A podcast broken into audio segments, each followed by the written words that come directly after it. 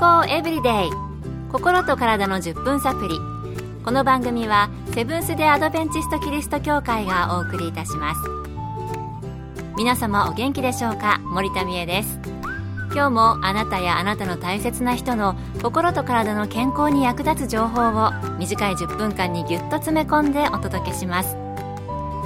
セブンス・デ・アドベンチスト・キリスト教会は社会奉仕をモットーに世界中で病院や学校も運営しています。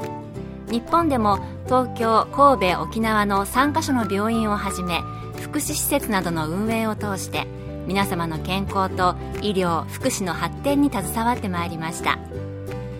なお、この番組は健康情報番組で医師のアドバイスや治療に代わるものではありません。すでに投薬を受けている方、また病院に通われている方はかかりつけの医師の指導のもとこの番組の情報も参考になさってください。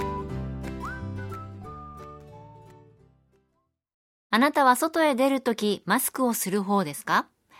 特に寒くて乾燥する時期、風邪やインフルエンザが流行すると多くの人がマスクをしているのを見かけますよね。今年もインフルエンザ大流行ということで警報なども出されているようで、知人の中にはうつらないようにできるだけ外出を控えているという人もいます。ただ全く外出しないわけにはいきませんから、外出するときは必ずマスクをしてということになります。さて、このマスク、インフルエンザなどの感染を防ぐためにどのくらい効果があるのでしょうか。今日のトピックはマスクの効果とインフルエンザ予防です。今回はアメリカのカリフォルニア州サンフランシスコの総合家庭医、アラン・岩橋先生のお話をお送りします。インフルエンザを含め、ウイルスは咳やくしゃみなどに含まれる体から出る分泌液と一緒に飛び散って広まっていきます。こういう意味からマスクをすることは感染することの予防というよりは、基本、風邪をひいている人がウイルスをまき散らさないために着用するものです。そうなんですね。てっきりマスクをしていればウイルスから自分を守ることができると思っていましたが、マスクは風邪やインフルエンザから自分自身を守るためというよりは、自分が持っているウイルスや菌をまき散らさないためのものなんですね。それではインフルエンザなどにかかってしまった場合、家族にうつさないためにマスクをつければウイルスなどの拡散を防げるのでしょうか。マスクはインフルエンザなどのウイルスを広めるリスクを抑えますが、インフルエンザに感染した場合、潜伏期間が1日から7日間あるので、症状が出る前に人にうつしてしまうこともあります。ですので、マスクをすることで完全にウイルスをまき散らすのを防ぐことは難しいですが、いつも覚えて咳やくしゃみをするときは口を覆ったり手洗いをしっかりすることが大切です。そうですよね。うつってしまってから症状が出るまで数日かかることもあるので、元気な間にいろいろな人に菌をまき散らしているかもしれないんですね。なので症状が出たからマスクをするということでは、もしかしたら手遅れかもしれないということですよね。マスクも大切ですが、咳などの時に手やハンカチなどで口を覆う、そして手洗い。日頃の心がけも大切にしましょう。健康エブリデイ、心と体の10分サプリ。この番組はセブンス・デ・アドベンチスト・キリスト教会がお送りしています。今日はマスクの効果とインフルエンザ予防について、アメリカ・カリフォルニア州サンフランシスコの総合家庭医、アラン・岩橋先生のお話をお送りしています。前半は主にマスクの効果についてお聞きしてきました。それでは、インフルエンザの予防にはどのような方法があるのでしょうか。引き続き岩橋先生のお話です。先ほど挙げたように、よく手を洗い清潔にすること。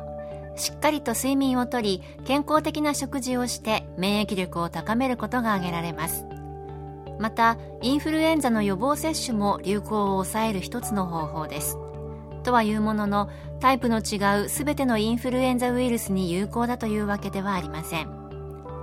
予防接種にも生ワクチンと不活化ワクチンがあり、不活化ワクチンを受ける場合は微熱程度でも受けることができます。ただ、妊娠中の方や6ヶ月以下の子供、アレルギーやギランバレー症候群など予防接種を受けるのが適さない場合もありますので、医師と相談されることをお勧めします。インフルエンザもその年によって流行の種類があるようですし、いくつかの方が同時に流行することもあるようですから、前もって打つ予防接種でインフルエンザにかからないようにするというのは確実でないということなんですね。私の友人は予防接種したのにインフルエンザにかかったと嘆いていました。ただ、予防接種をしないで1年で2回型の違うインフルエンザにかかったという知人もいますので、受けないよりは受けた方がインフルエンザの予防にはなりそうです。では、インフルエンザにかかってしまったらどのようにしたらいいのでしょうか。風邪やインフルエンザにかかったら、まず外に出ずに家で休養しましょう。もし外に出なければいけない場合は、体を冷やさないようにすることと、マスクを着用して他人にうつさないようにしてください。乳児や妊娠中の方、65歳以上の方でインフルエンザにかかった疑いがある人、もともと病気を持っていて免疫力が低下している人、また症状が落ち着かない場合はかかりつけの医師を受診しましょう。休息、水分補給、十分な睡眠、高い熱が続く場合は解熱剤を使うことで体を休めることができます。かかってしまった風邪やインフルエンザを良くするためにも、休息、水分補給、睡眠などが挙げられていました。これはかからないための免疫力アップにもつながりますよね。私も寝不足が続くと免疫力が下がるのを体で感じます。あと、水分が足りなくても喉から乾燥してそこから痛くなってきますね。水分補給も大切です。以前、インフルエンザの後、急性中耳炎でもうフラフラになったことあるので、とりあえず今日も早く寝ることにします。風邪やインフルエンザ、かからない、早く治す、うつさない、3つの努力が必要ですね。あなたは大丈夫ですか？